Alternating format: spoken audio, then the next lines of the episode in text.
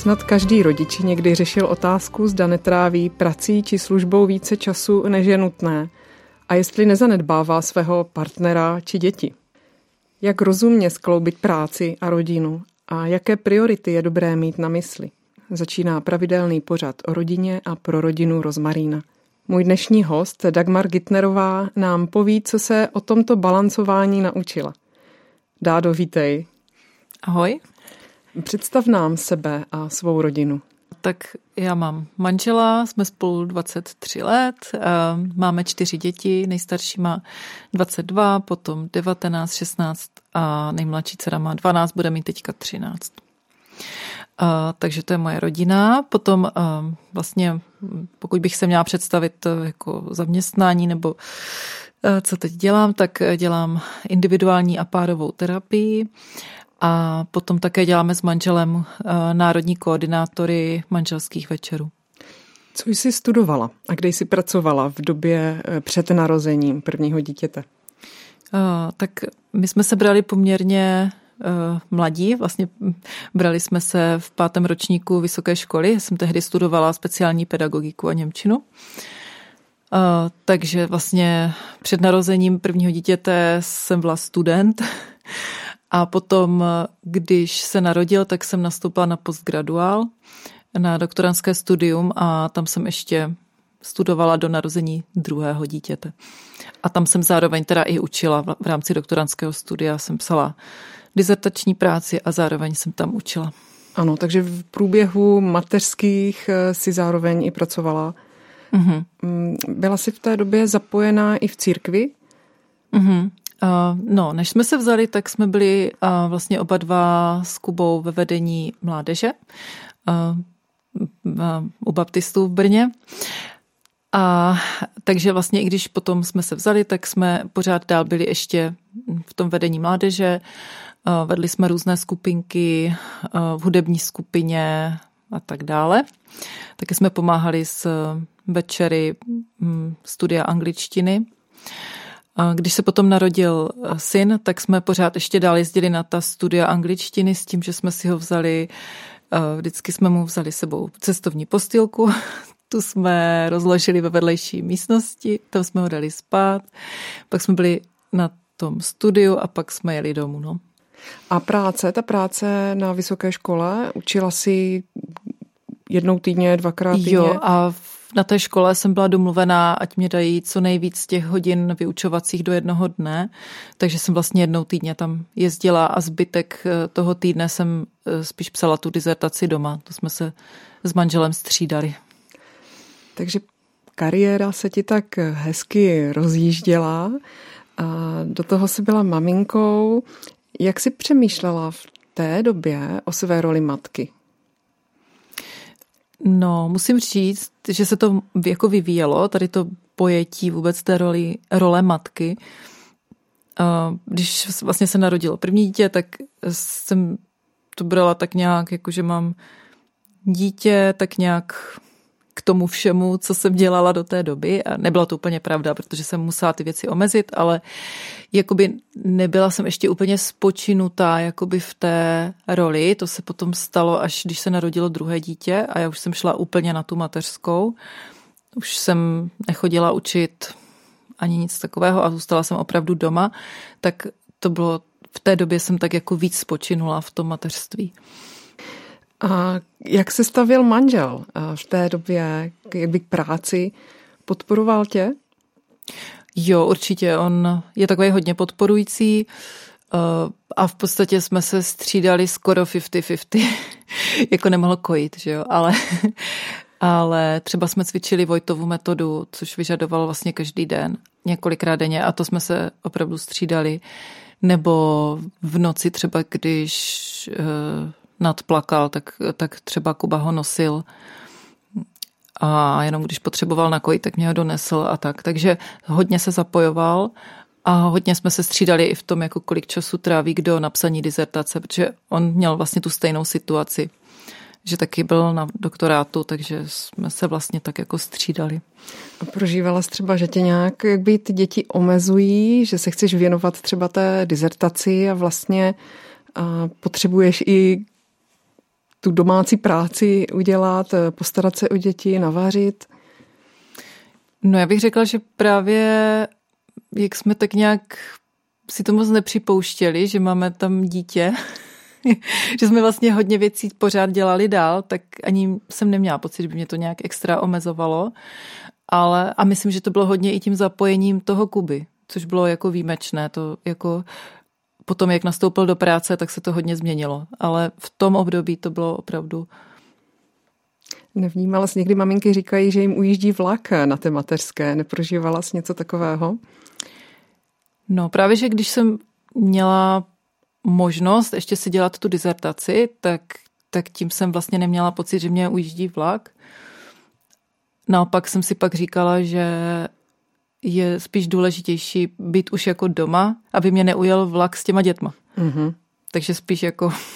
A jak se to dál vyvíjelo s příchodem dalších dětí? Tvé zapojení jak v církvi, ale i v zaměstnání? Mm-hmm. No, potom, když se narodilo druhé dítě, tak eh, manžel, tak už jsme dodělali oba dva ty dizertace, už jsme obhájili a manžel nastoupil do práce a najednou jsem byla jeden člověk na dvě děti. že do té doby jsme byli dva dospělí na jedno dítě. Takže to byla velká změna. A ještě to začalo tím, že hned odjel na, nevím, jestli pět týdnů školení v auditorské firmě. A já jsem zůstala doma s, vlastně s tříletým dítětem a novorozenětem, takže to bylo docela výzva. To muselo být náročné.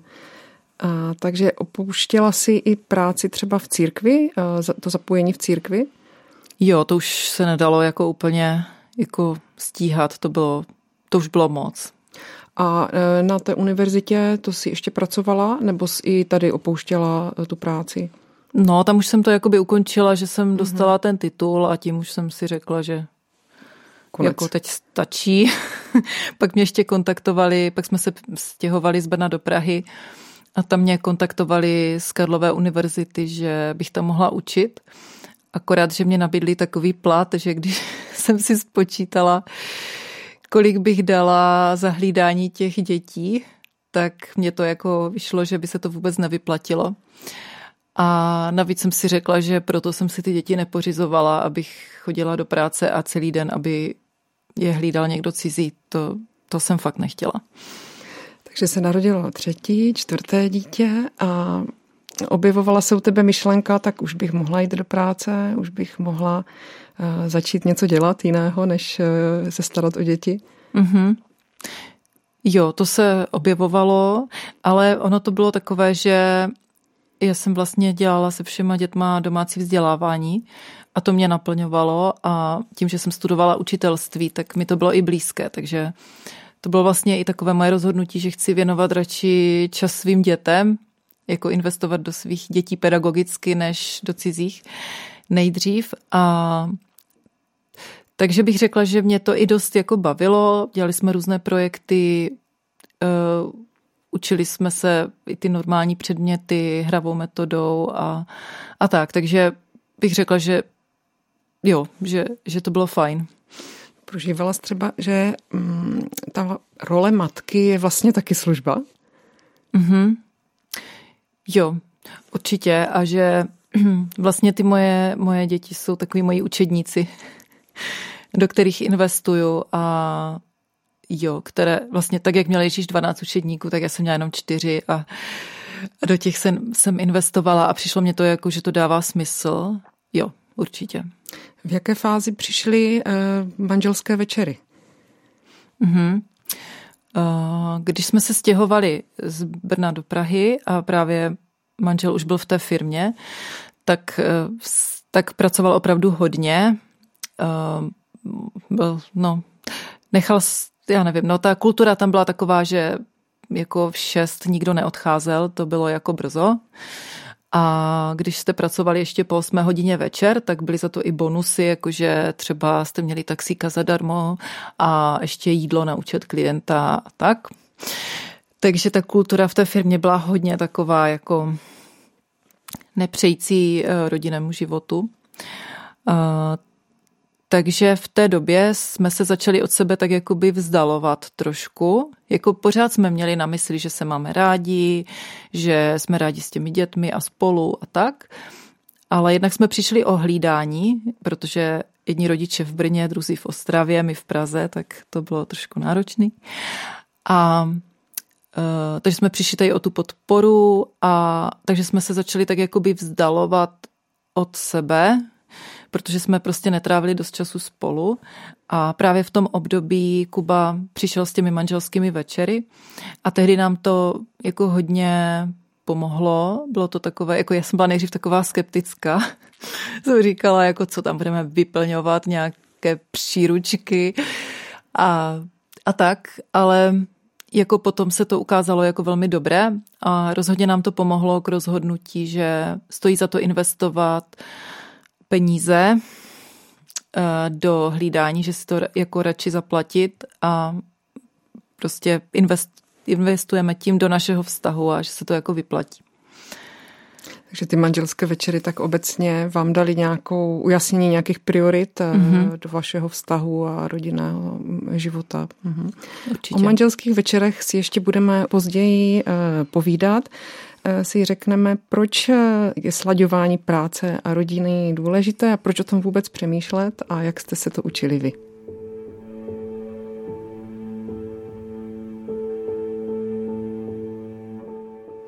Radka Mazurová si povídá v pořadu Rozmarína s Dádou Gitnerovou o slaďování práce a rodiny. Proč vůbec nad tématem skloubení rodiny a práce přemýšlet?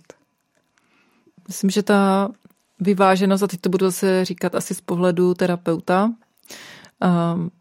myslím, že rodina je velmi důležitá a zároveň i to, aby zastažena byla i sama sebou, je taky důležité. Takže vlastně je důležité v obojí a proto asi potřebujeme najít ten balans, jakože aby, aby nedošlo ani k jednomu extrému, jako, nebo aspoň teďka zase přecházím do osobní roviny, pro mě by nebylo naplňující, kdybych byla celý život jenom doma. Možná pro někoho to je naplňující a chápu to, ale já osobně by mě to jako nestačilo. A zároveň, kdybych byla ve druhém extrému, že bych byla pořád v práci, tak bych z toho byla taky zas eh, dost smutná, že jsem vlastně se nevěnovala svým dětem. Takže je tam pořád takový jako takové pnutí. Ještě mě napadá třeba opravdu finanční tlak, eh, žena může být pod tlakem, aby šla pracovat a byl doma v domácnosti druhý příjem. Jo, určitě to souvisí eh, s tím, jak si vůbec ta rodina nastaví životní standard. A s tím pak souvisí, jestli ta žena má pocit, že vlastně by měla jít do práce a přinášet ještě ty další peníze, nebo jestli se spokojí s nižším standardem a potom ten tlak je možná nižší. Tak to je jedna věc, eh, nebo jeden motiv, teda ty peníze, potom další motiv eh, by mohlo být jako prostě realizace, že jsem něco studovala a tak jako kdy to využiju, takže nějak jako rozvinout ten potenciál mm, ještě něčeho dalšího než mateřství, tam asi taky bude nějaká motivace. Byl některý z těchto motivů i tobě blízký? Jak jsem mluvila o tom standardu, tak tam to jsme si museli ujasnit vlastně hned na začátku, že radši půjdeme na nižší standard a i s, to, s tím domácím vzděláváním to, to souviselo, to rozhodnutí souviselo jít do domácího vzdělávání souviselo s rozhodnutím, budeme mít nižší životní standard, budeme mít levnější bydlení, budeme používat eh, oblečení po někom, prostě nebudeme kupovat nové oblečení. Na dovolené budeme jezdit spíš nějaké prostě za nižší cenu, asi nebudeme moc nikam lítat. Říkala jsi, že pracuješ jako psychoterapeutka. Mm-hmm. Kdy jsi vlastně začala? Mm-hmm. Když bylo naší nejmladší dceři asi pět nebo šest, pět, tak jsem vlastně začala přemýšlet, co dál, protože mě skončí zdravotní pojištění placené státem a tak dále. A tak jsem se rozhodla jít do pětiletého psychoterapeutického výcviku, abych potom mohla dělat právě tu terapeutku. A, takže vlastně jako jsem nastoupila do toho výcviku a už přitom jako jsme, jsem měla už zároveň klienty, na kterých jsem se učila. Ano, a zároveň pořád jela domácí škola. Jo, zároveň hmm. jela dál domácí škola. A musím říct, že to bylo vlastně moc fajn, že vlastně ten výcvik probíhal, myslím, že tak jednou za dva měsíce, tři dny. A to bylo takové dobré, že jsem jako zmizela z domu. Něco jsem se už nového učila, manžel nebo prarodiče to museli prostě nějak zvládnout. Takže šlo to skloubit. Ano, šlo to nějak skloubit. Ještě jsem si teda vybrala výcvik, který se, který probíhal v Praze a my jsme bydleli u Prahy, takže jsem jezdila na noc domů, abych jako měla pocit, že přece jenom tam nějak jsem a že to dítě ještě uložím nebo něco, což jiné výcviky třeba jsou pobytové někde nebo tak. A služba, v té době jste se věnovali manželským večerům, mm-hmm. už jste pořádali večery? Jo, vlastně my jsme začali přípravou na manželství jako pořádat, protože nám ty manželské večery hodně pomohly a ta příprava na manželství, ten kurz je velmi podobný. A tak jsme vnímali, jako byli jsme spolu sedm let tehdy a tak jsme si říkali, no tak na manželské večery to se teda necítíme, co když nám tam přijde někdo, kdo je spolu 30 let, co jim tam budeme jako říkat.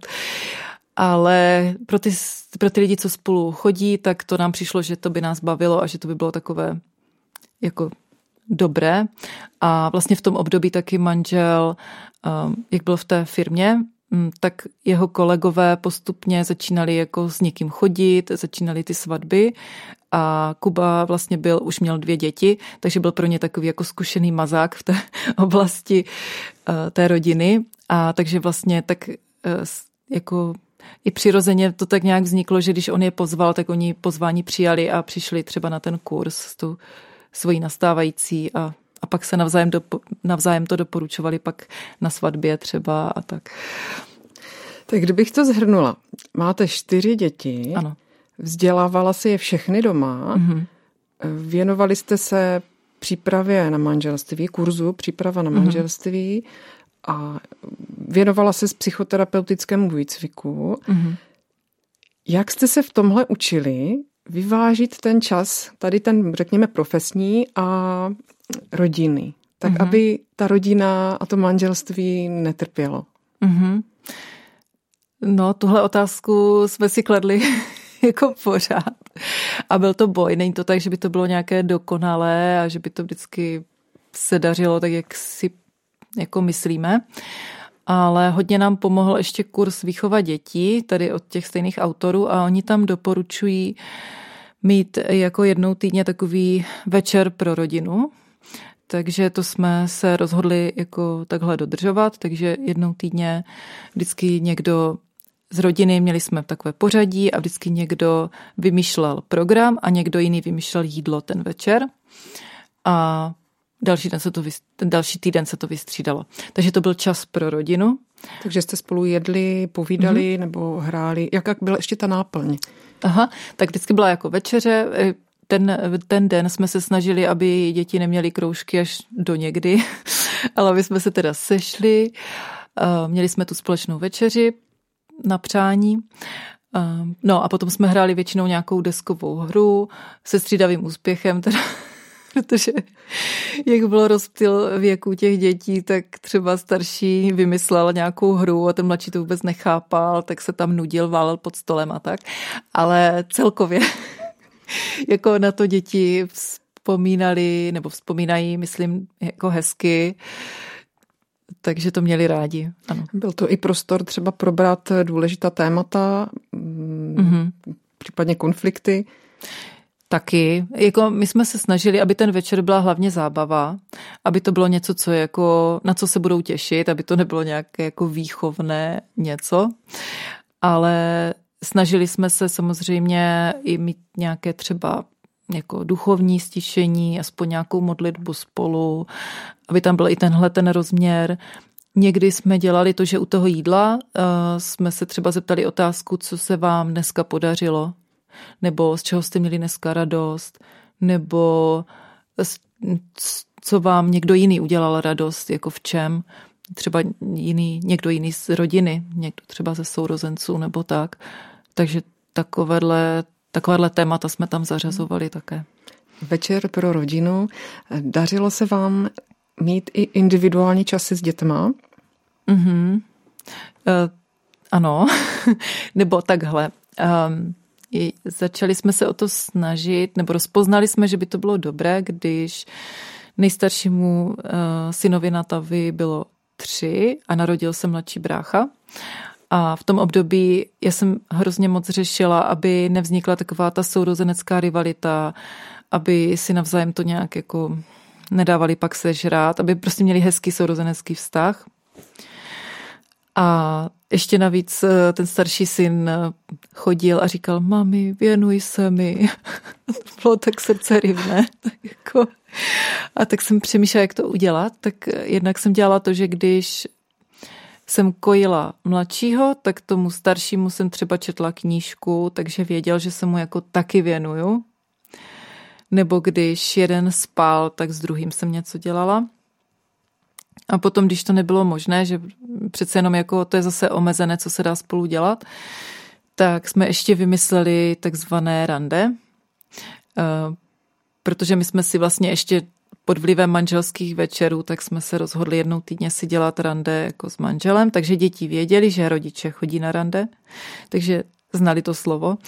A takže potom bylo i rande jako s každým zvlášť dítětem, takže se domluvilo, že nějaký den se vědělo, že půjdeme spolu na rande a, a pak další týden třeba půjdu s tím druhým. Takže věděli, že to nějak bude plus minus spravedlivé, že na ně přijde řada. A to pomohlo potom, že neměli takové, myslím, že to pomohlo tak, že měli hezký vztah, že nepotřebovali eh, na sebe upozorňovat toho rodiče těma konfliktama, a nějak získávat si pozornost, protože ji jako dostali, věděli, že ji dostanou. Tak to je taková péče o tu rodinu, celkově o děti. Jak jste pečovali o manželství? Ty jsi zmínila jednou týdně rande. Mm-hmm. Ještě něco bys k tomu dodala? Mm-hmm. Uh, jo, ono se to snadno řekne a už se to udělá. Uh, takže takhle, domluvali jsme si hlídání, vždycky nějaká slečna z mládeže přišla z mé strany to vyžadovalo uh, takové rozhodnutí, že nebudu moc řešit to, jestli ta slečna všechno udělala perfektně, tak jak bych to udělala já. Uh, jo, když jsme přišli a nebylo všechno uklízené a tak, tak musela jsem se s tím smířit, že to takhle bude. Kuba se zase musel smířit s tím, že zaplatíme za to hlídání, protože on držel tu kasu a jako počítal ty peníze. Aby to všechno vyšlo. Takže ten se zase musel smířit tady s touhle s tou stránkou. Takže no, ale myslím, že to stálo za to určitě. A potom ještě, co se týče času pro manželství, a to jsme měli hodně oblíbené, tak bylo, že jednou za čas jsme vyjeli na víkend někam spolu, bez dětí. A to se dalo právě využít ty prarodiče, kteří bydleli v Brně nebo v Ostravě, protože sice to bylo logisticky jako trošku náročnější, že jsme museli nejdřív, než jsme vůbec odjeli na tu dovolenou, tak jsme museli dojet do Brna nebo do, do Ostravy, odložit ty děti, potom teprve jsme jeli na tu dovolenou a pak zase zpátky pro ty děti. No ale fungovalo to a bylo to hezký, moc hezký to bylo.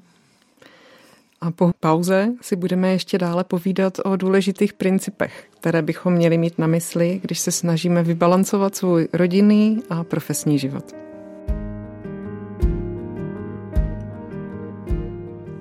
S hostem Rozmaríny Dádou Gitnerovou jsme si už v předchozích vstupech řekli, jak hledali balans mezi prací a rodinou. Pokud manžel pracuje a žena je doma, může muž prožívat ten tlak, aby více vydělal a pak zase nemusí být doma on. Jak to prožíval tvůj manžel? Hmm, já jsem se ho na to zeptala, když jsem tuhle otázku dostala.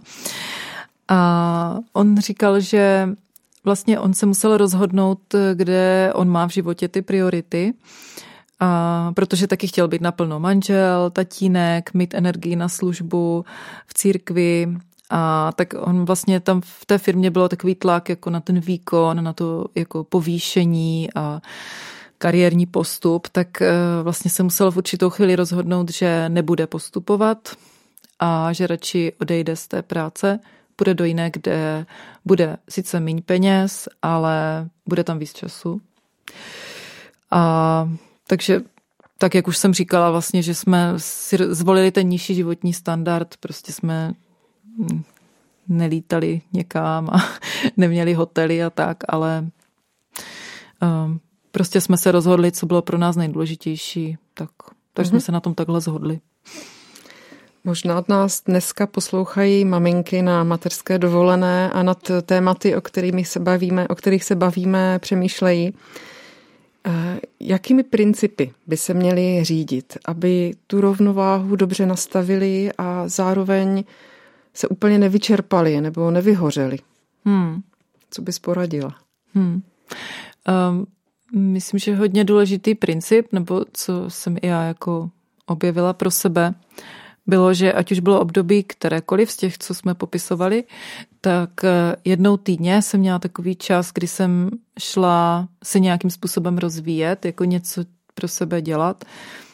Ať už to bylo, že jsem hrála v hudební skupině nebo zpívala v hudební skupině, nebo jsem se chodila učit znakovou řeč eh, do kurzu, nebo mm, něco takového, že jsem jako jednou týdně měla takový čas jako opravdu vypadnout z toho domu. Bylo toto třeba možné už, když jste měli opravdu malé ty děti, nebo mm-hmm. jste to zavedli až později, když už, jo, tak šlo to i s, řekněme, miminkem? Jo, šlo to i s miminkem, a, ale bylo to tak, že jsme byli domluveni s manželem, že on ten, jako museli to být odpolední kurzy, že jo, třeba toho znakového jazyka. A muselo to být tak, že on řekl v práci, že teda ten den něco má a odchází dřív. No a někdy to jako nevyšlo, že jo, takže jsem to měla třeba předplacené, on nepřišel, tak to bylo trošku horší, ale jako celkově to plus minus šlo. No a střídali jsme se my dva. Jako výjimečně jsme povolali někoho jiného na hlídání, ale my jsme se snažili, když už budeme mít nějaké hlídání, tak spíš ať je to čas pro nás dva. Takže jsme se spíš snažili to vykrýt jako navzájem. Jak jinak si ještě o sebe pečovala? Že to je asi velmi důležité pro ty hmm. maminky, aby nezapomínali i na sebe. Hmm.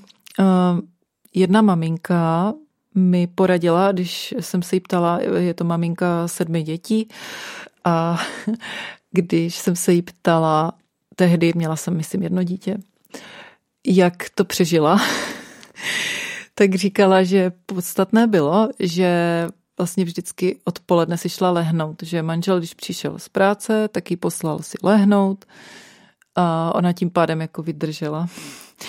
A tak jsem si to nějak vzala k srdci a vlastně jako Kuba teda nebyl vůbec jako takhle doma, že bych jako mohla tohle využít, ale spíš jsem udělala to, že uh, jsem se snažila děti navyknout, aby měli takový režim, že se po obědě jde spát nebo aspoň odpočívat a že se jako maminka neruší.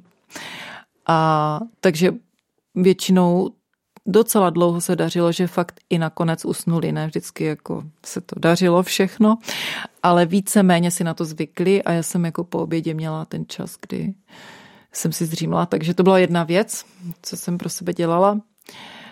Um, no a pak byly věci, které jsem pro sebe nedělala a teď zpětně vidím, že jsem je mohla dělat. Jako myslím si, že jsem mohla víc ještě, že uh, jo. Například. Eh, co, co bys dělala dneska jinak? Hmm. Nebo, nebo využila, zapojila víc? No, přemýšlím jako teďka, jako asi ještě víc ta péče o sebe, třeba si něco ještě jako koupit, nebo... Um, nějak... Kamarádky mě napadají, jo. nějaký čas s kamarádkama, sport. Uh... My jsme měli, jako protože na hřišti, že jo, tak tam jsme se spotkávali s kamarádkama, takže to jsem nezmiňovala. To jsem měla. Sport jsem nejdřív moc právě neměla a potom jsem začala pocitovat, že se ve mně hromadí takové jakoby hněv nebo takový, že jsem pak řvala na ty děti, jo. Což jsem si říkala, aha, to už je nějak moc, to už nejsem já. Já přece jako jsem nikdy neřvala, co se to děje, protože mě hodně jako začali vytáčet. A v té době jsem začala běhat. Takže a začalo to tak, že jsem je nejdřív jako prostě nechala chvilku doma, 20 minut, řekla jsem těm starším, ať se postarají o ty mladší. A přišlo mi to zdravější, eh, že se vrátí maminka, která je trošku vyklidněná. Nebo jako, mhm. jako odpočinu, jako já jsem se mentálně. sice jako splavila, ale mentálně mm-hmm. jsem si mhm. odpočinula a pak jsem už byla jako víc v klidu a to a z toho se pak vyvinulo, že jsem chodila asi třikrát týdně běhat a pak jsem si to zařídila tak, že vždycky měli, když měli kroužek, šla jsem si zaběhat nebo takhle, už pak se s tím dalo pracovat. No. E, ještě něco, co bys přidala nebo udělala jinak? Ještě jsem sebe? nezmiňovala eh, čas na modlitbu uh-huh. a to jsem se snažila zařazovat jako tak nějak vždycky eh, se střídavým úspěchem, taky neříkám, že to bylo nějaké dokonalé. Ale po, pověz o tom trošku víc. jo. Um, jako v tom takovým nejvíc období, takovým tom nejintenzivnějším období, když byly ty děti fakt malé a vyžadovali prostě strašně moc pozornosti, tak to bylo jako taková minuta dvě na záchodě. Měli jsme zamykací záchod, což byla výhoda. to jsem měla takové nějaké čtení, buď denní čtení nebo něco a aspoň tam jsem si jako přečetla a pomodlila se aspoň krátce. Eh, musela jsem se naučit, že mě pan Bůh eh, nemá míň rád, když mu dám jenom ty dvě minuty, že to je v pořádku, protože já jsem předtím byla zvyklá, že vstanu dřív a dělám si to stišení. Jenomže když jsem to vyzkoušela, tak jsem jako vstala dřív, ale děti taky vstali dřív. takže to moc nešlo. Nešlo. No, takže jsem se snažila aspoň takhle po kouskách a byly momenty, kdy, jo, třeba jsem šla na procházku a během toho jsem se modlila. A pamatuju si jednu takovou situaci, takovou zkušenost, kdy Eh, manžel byl nějak na služební cestě, já jsem byla sama s těma dětma a teď jsem šla na tu procházku, modlila jsem se. A najednou jsem měla pocit, jako kdyby tam šel vedle mě Ježíš, jako, že tam je prostě se mnou na té procházce. A to bylo krásný, jakože v tu chvíli to bylo víc než nějaké dlouhé hodiny čtení Bible nebo něco, prostě jsem vnímala, že on je v tom se mnou v té situaci a že, že to bere, respektuje. Prožívala jsi někdy vínu ve smyslu, že třeba právě nečteš dostatečně nebo dlouho Bibli nebo eh, nemodlíš se dlouho. Mm-hmm. Setkávám se někdy s tím mm-hmm. u maminek, že to prožívají, že nemají jakby čas. Mm. Jo, určitě se objevily někdy pocity viny. Uh, a jo, a zvlášť protože jsem byla předtím taková ta jakoby vzorná křesťanka, nebo jak to říct, prostě, že jako byla jsem zvyklá si opravdu ta stěšení mm-hmm. dělat, takže o to víc mi to přišlo takový najednou, co je se mnou špatně. A myslím, že mě v tom období Bůh hodně učil o, o milosti. O milosti sama k sobě, o milosti k ostatním a myslím, že to bylo jako takové pokořující a velmi zdravé. Jako tímhle projít. A, a uvědomit si prostě, že že to není o nějakým výkonu, takovým tom duchovním výkonu, že čím víc přečtu, hmm. čím víc se pomodlím, tím jsem nějak lepší a tím mě Bůh víc má rád, že to takhle nefunguje. Kdybych to jen tak zhrnula, si tomu dobře rozumím, tak ty principy uh, jsou myslet na manželství, dát mm-hmm. tu důležitost manželství, dát tu důležitost sobě mm-hmm. a dát tu důležitost uh, duchovnímu životu. Mm-hmm. Určitě a k tomu přidat pak tu práci. E, jo. jo. Uh, jo, my vždycky e, na, těch, na té přípravě na manželství jsme ukazovali takovou um, takový slide, kde byly priority seřazené a vždycky jsme k tomu říkali nebo říkáme jo, první Bůh, druhý manžel, třetí děti a čtvrtý práce. Ale pak jsou situace, kdy jedno z toho jakoby vypluje nahoru a nadspe se jakoby nad ty ostatní a to může být nějaké období, kdy se to stane, ale pak je důležité, že to máme někde v hlavě, že to tam chceme zase vrátit zpátky, že jako směřujeme k, k tomuhle pořadí, ale samozřejmě ne vždycky se to jako daří a někdy se stane, že ta práce najednou jako vypluje někam výš. A tak jsme si pak se učili si to pojmenovat, že teď je období, kdy se třeba dodělává projekt a proto ta práce je teď víc vepředu, ale Eh, máme, už, ví, už máme naplánované, kdy třeba budeme mít rande. Takže já už jsem se pak v tom období těšila na to datum, kdy budeme mít to rande. A to mě pomohlo jako přežít to období, kdy zrovna nebyl teda ten čas pro to manželství. Ano. Jsou toto témata, o kterých se bavíme, jsou to i témata tvých klientů z tvé praxe? Řekla bys, že toto řeší? Mm-hmm. Určitě mám uh, různě maminky na mateřské, ehm, které využívají tu terapii.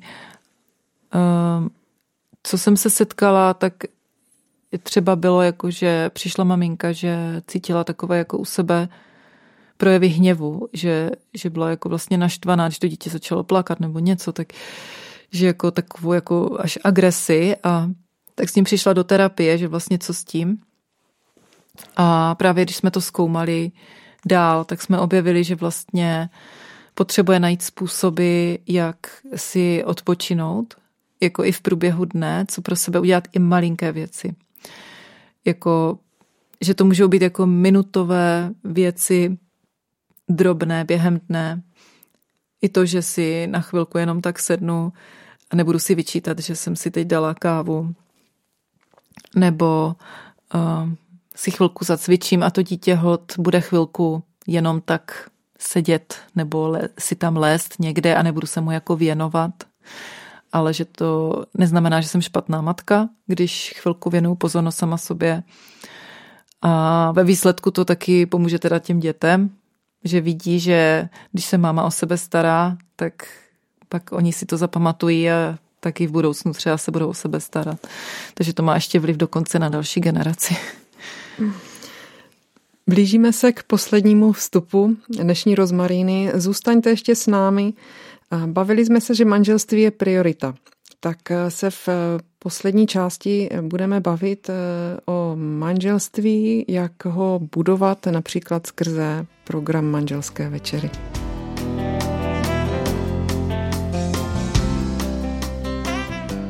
Je před námi závěrečná část Rozmaríny s Dádou Gitnerovou. Povídáme si o slaďování práce a rodiny. Směřovali jste někdy k vyčerpání nebo až k vyhoření?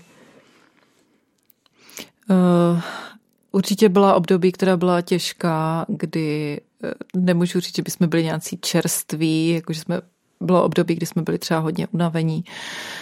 Třeba když Kuba měl nějak dodělávat třeba nějaký projekt, ještě v té první práci třeba a, a dodělával třeba po nocích, tak to bylo jako, a já jsem byla začala na ty děti vlastně sama, tak to bylo hodně intenzivní období. A, takže nemůžu říct, že bychom neměli období, kdyby jsme neměli nějaké těžkosti. A zároveň díky bohu jsme ne, nebyli tak, že bychom byli na vyhoření.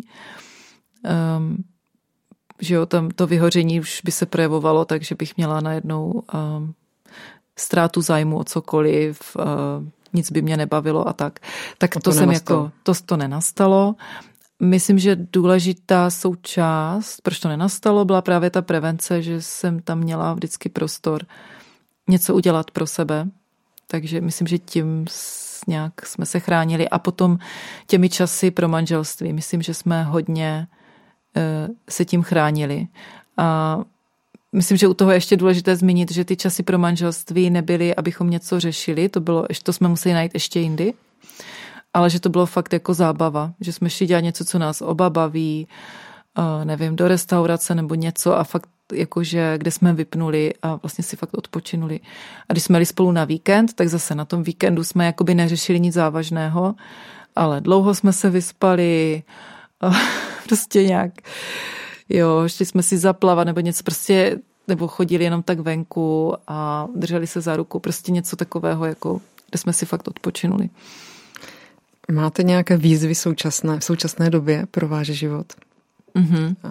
Rodinný. Uh, jo, máme výzvu, že jsme se přestěhovali vlastně z, uh, od Prahy do Beskyt k Friedlandu nad Ostravicí a vlastně Kuba změnil práci, a už e, neškolí finance, což dělal doteď. Je, teda trošinku je ještě školí, ale už jakoby není vůbec to jeho hlavní zaměstnání. A teďka dělá vikáře v jednom sboru. Musíte pořád přemýšlet nad nějakým slaďováním, nebo už to máte tak vychytané a děti už jsou vlastně velké? Mm-hmm. Eh, no, musíme nad tím pořád přemýšlet. Eh, když jsme se přestěhovali teďka v srpnu, tak se nám to všechno hezky rozpadlo. Jak jsem měla zajet, zajeté různé rutiny, takové, že jsem měla, že jsem třeba chodila jednou týdně, že jsem měla vždycky klienty a pak eh, ve středu jsem chodila do lesa se modlit a vlastně to byla moje psychohygiena, tam jsem vlastně odevzdávala ta témata Bohu a bylo to takové Fajn, tak jsem to měla hezky nastavené, které dny co dělám, no a pak jsme se přestěhovali a najednou to bylo jinak, že jo, a teďka jako vrátit si to zpátky, teďka po půl roce bych řekla, že už pomalinku se to zase vrací jako zpátky, ale trvalo to, no, nějakou dobu, než, než jako věděla jsem, že to chci, ale trvalo to, než, než jako to v tom novém prostředí jsme si zase nastavili a nastavujeme pořád. Je to neustálý proces. Vy se věnujete manželským večerům. My jsme to tady několikrát už zmínili a je možné, že někdo z posluchačů vlastně neví, eh, co to je. Slyší to poprvé, můžeš nám je představit. Mm-hmm. Tak je to série sedmi večerů plus jeden bonusový. Um, vždycky to probíhá tak, že nejdřív večeře, první půl hodinu a potom je buď z videa nebo živ, živou promluvou um, zprostředkováno nějaké téma. Uh, ta témata jsou různá, je tam téma komunikace, řešení konfliktů, sex, uh, rodina moje rodina partnera, jazyky lásky, odpuštění a ještě jsem něco zapomněla určitě. Mhm, takže to jsou ta témata a Mm, vlastně každý ten pár sedí eh, u stolečku jako samostatně. Eh, ty stolečky jsou od sebe vzdálené, aby se neslyšeli.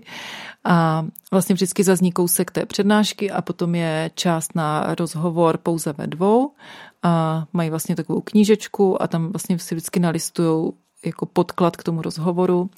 Pro introverty je to fajn, protože uh, mají nejdřív je za úkol si vyplnit každý sám, takže i ten introvert má čas si to promyslet, napsat a tak.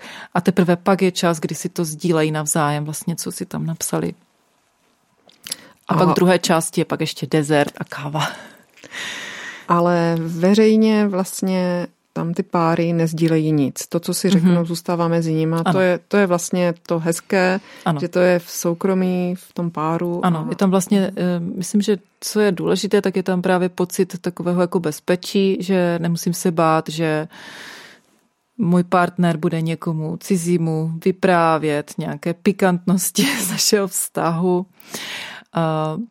Potom důležité, myslím, že i to, že tam je to jídlo a jako svíčka, kitka, takový trošku přítmí, takové jako uh, trošku intimní prostředí. Myslím, že to je důležité, aby i když člověk přijde třeba z práce, tak aby se fakt najedl, protože jako upřímně, co si budeme povídat, já když mám hlad, tak se mnou toho moc člověk nesvede.